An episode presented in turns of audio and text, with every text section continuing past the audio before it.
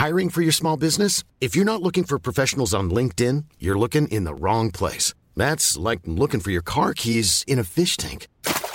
LinkedIn helps you hire professionals you can't find anywhere else, even those who aren't actively searching for a new job but might be open to the perfect role. In a given month, over 70% of LinkedIn users don't even visit other leading job sites. So start looking in the right place. With LinkedIn, you can hire professionals like a professional. Post your free job on linkedin.com slash people today.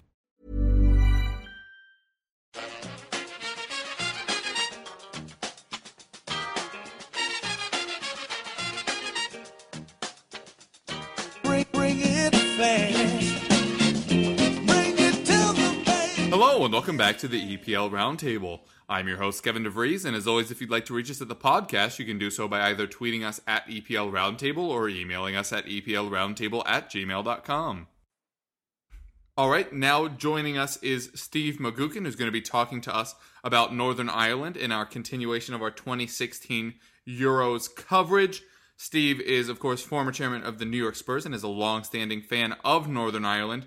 So, what happened the other day against Ukraine must have been tremendous. Talk us through it. Oh, remarkable, remarkable stuff, Kevin. Thanks, thanks for having me back on. By the way, it's good to talk to you.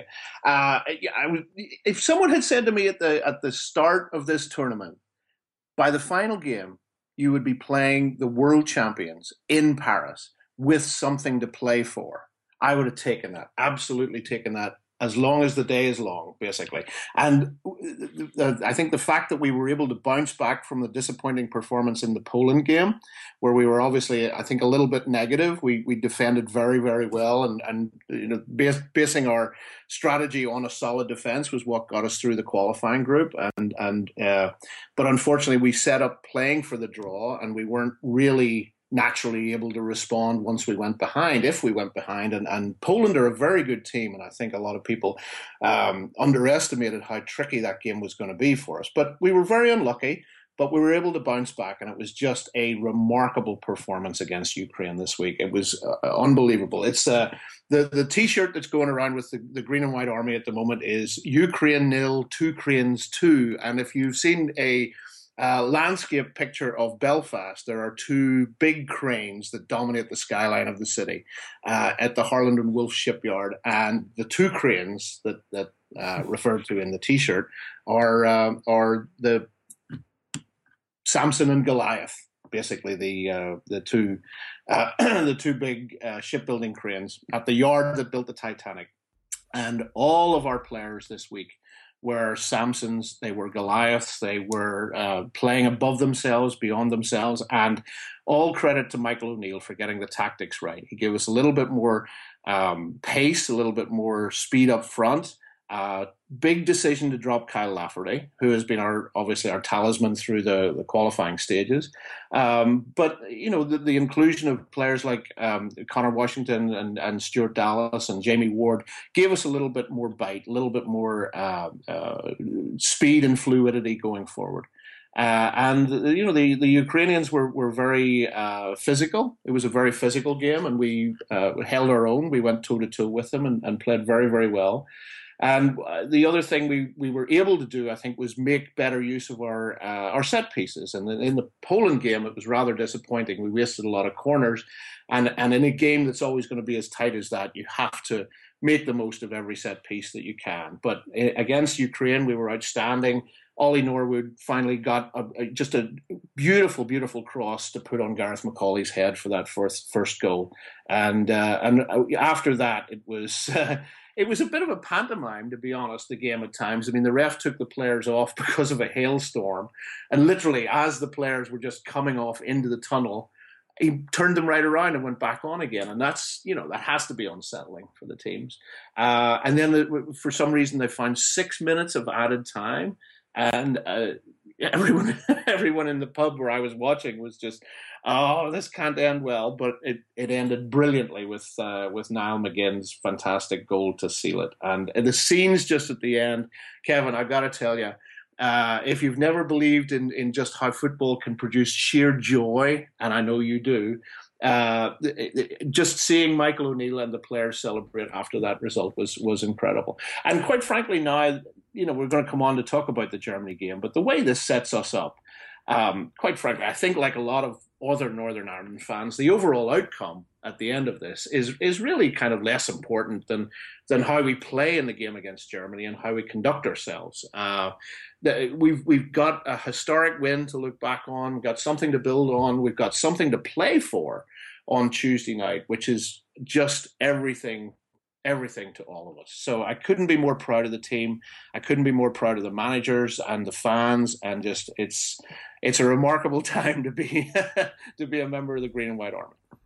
Yeah, it was absolutely staggering. Uh, a thing that you left out there was the weird substitution that wasn't um, trying to bring a player on, then his own player trying to walk off, him shoving him back on.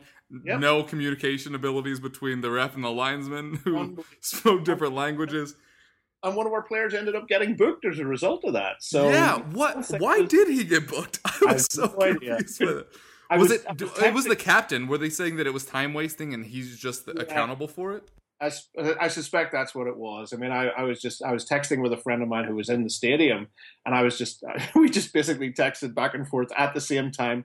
WTF with a question mark, and we couldn't we couldn't figure out what on earth was going on. But clearly, Michael O'Neill had his had his tactics right, and this was a brilliant way of sort of bouncing back from the disappointment of the Poland game. I mean, there, there were elements of the Poland game that um, we were unlucky, but by the same token, I think we would admit that we didn't, we weren't on our game for that for that particular match. And uh, and Poland. Do you think it, it was tactics? Like you already mentioned that maybe you set up too defensively, or do you think you were just kind of outplayed?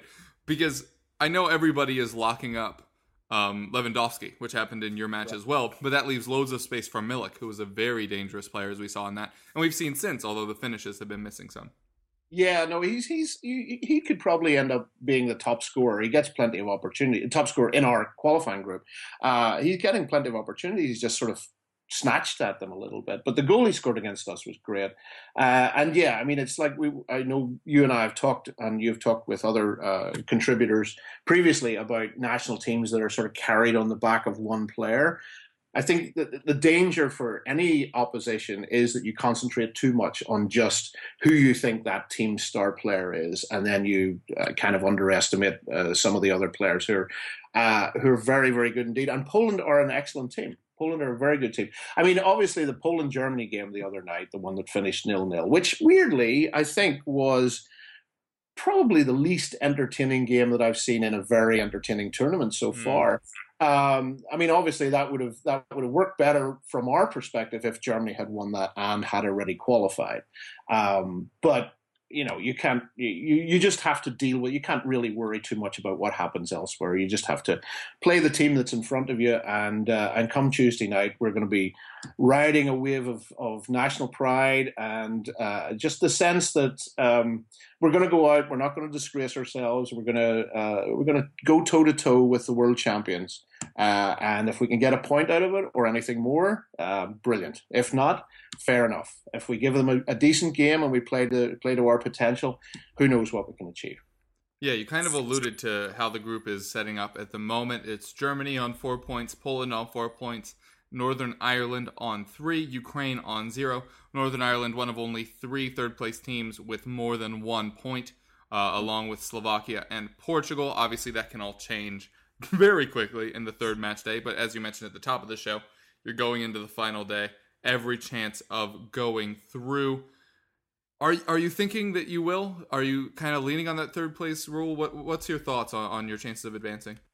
Uh, well, I think I think third place is probably the most likely outcome, to be honest with you. But um, if if we were to tie with Poland, uh, obviously they go to the head to head before they go to goal difference. So even if we ended up on the same number of points as Poland through, you know, if Ukraine were able to beat Poland uh, which I, I, can't see, to be honest with you. I do think Poland are a much better, much stronger team than than Ukraine. Uh, but if for for some reason, if we could get a point against Germany, we ended up on the same points as, as Poland. Uh, Poland have already beaten us on the head to head, so I think that's the first criteria that they look for. So, as you say, everything's really up for grabs in all of the groups. Um, and so I don't really want to think too much about qualification because once you do that if you think well if we can become one of the one of the best third place qualifiers who would we play in the next phase and obviously that you know that's going to be a consideration. But we'll worry about that after the Germany game if that's part of the if that becomes part of the equation. I, I think for now, just go into the game, just play your game, just be confident, and uh, and we'll see where we come out. All right. Obviously, you also mentioned that you are just pleased with how you've played already, that you aren't too worried about the, the long-standing ramifications. So to get to where you are now, which is again, uh, you are on three points. Very proud of your last performance. Uh, what players have really led the charge there for you?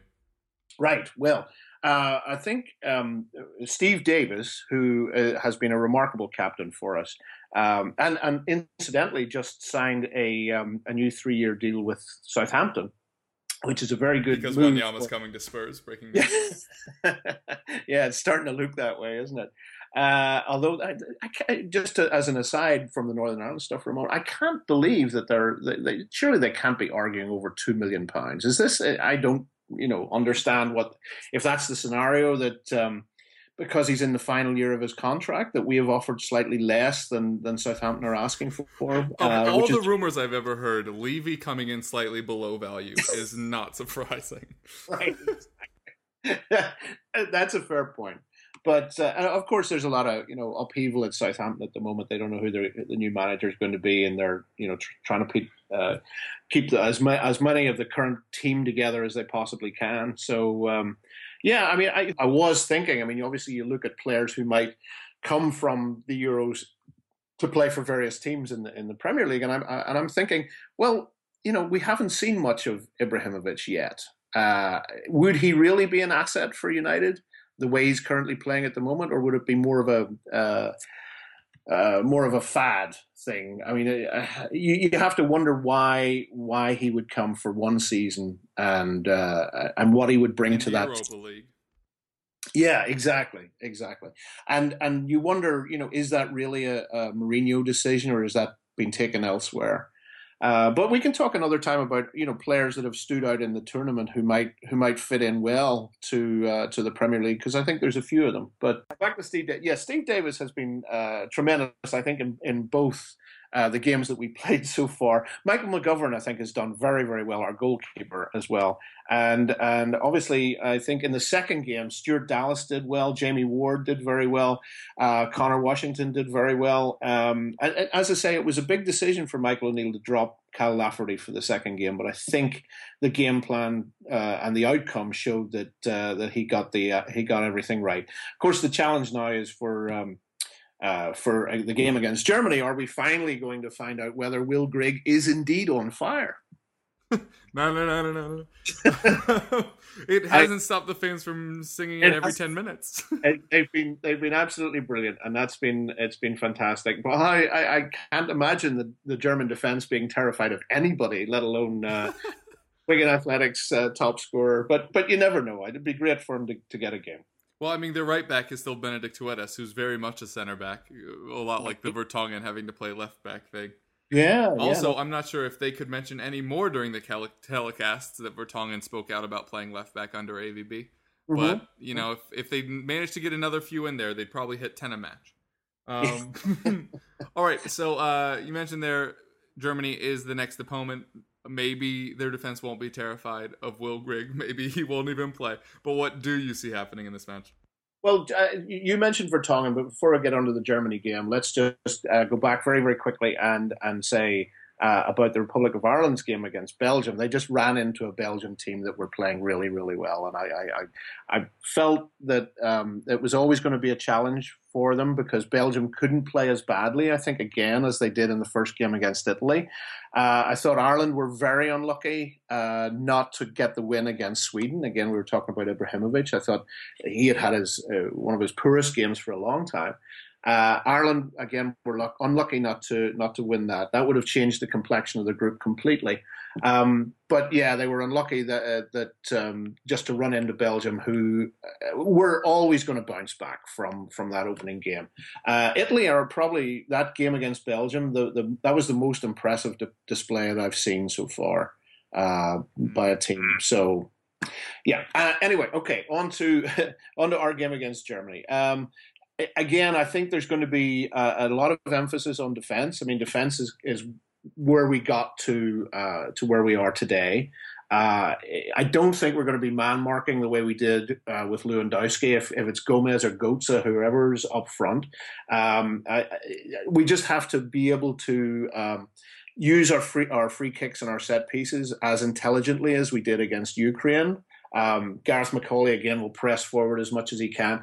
One of the, the, the curious things is how it's going to be interesting to see how Michael O'Neill uses Paddy McNair because the big Man United player he gives um, he gives the team a lot of options, both in defence and midfield. And whether he plays a full game or or just comes on as a sub, uh, that that could be an interesting an interesting trump card. But the, you know the Germans, they're not going to fear us really, and we don't fear them. So I think it'll it'll just come down to uh, can we can we outlast them in a way. I'm not saying we should play for a draw the way the way we did against Poland, but if we're still in the game, if we're still in the game by 15 minutes into the second half, then you know if we even if we're one nil down or whatever, I think I think there's still a, a, possibility there that we could that we could go for it and uh, maybe change the tactics around in the second half. But again, uh, Dallas, Jamie Ward, Niall McGinn, give us a little bit of speed, a little bit of pace.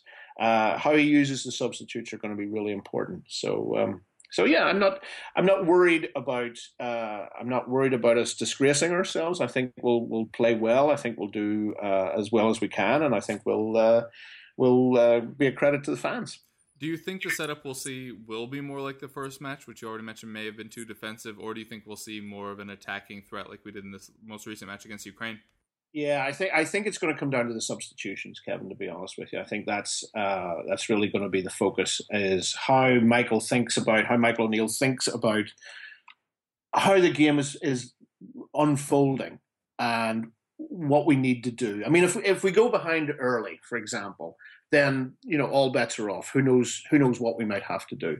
The thing is. Um, it's hard to get into his head and sort of know how how he's going to set the team out before uh, for for what he wants out of it. But put it this way, I think he's learned from what happened in the Poland match that we weren't naturally set up to respond if we had gone behind, and that's exactly what happened.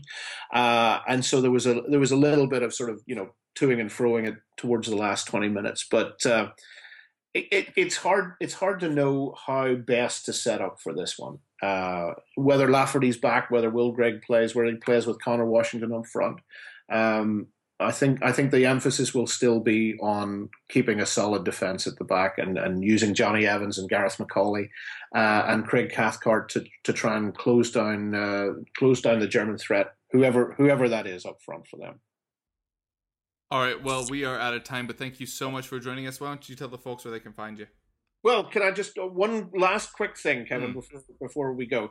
Uh, I would just give a quick plug for the Northern Ireland Squad's uh, chosen charity, which is the Cancer Fund for Children. And if you go on the official Irish FA site, you'll see a lovely video of Gareth McAuley and Michael McGovern reading letters that they've received from uh, from the kids back in Northern Ireland. So uh, you can follow the debate at uh, the GAWA Green and White Army hashtag on Twitter.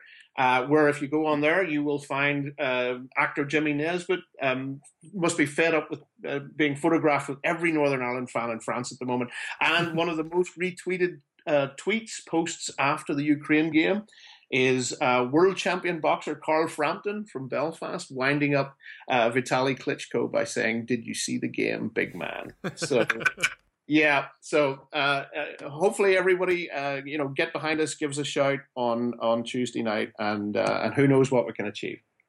All right. Well, thanks again for taking the time out, and hopefully we'll speak soon. Thanks, Kevin.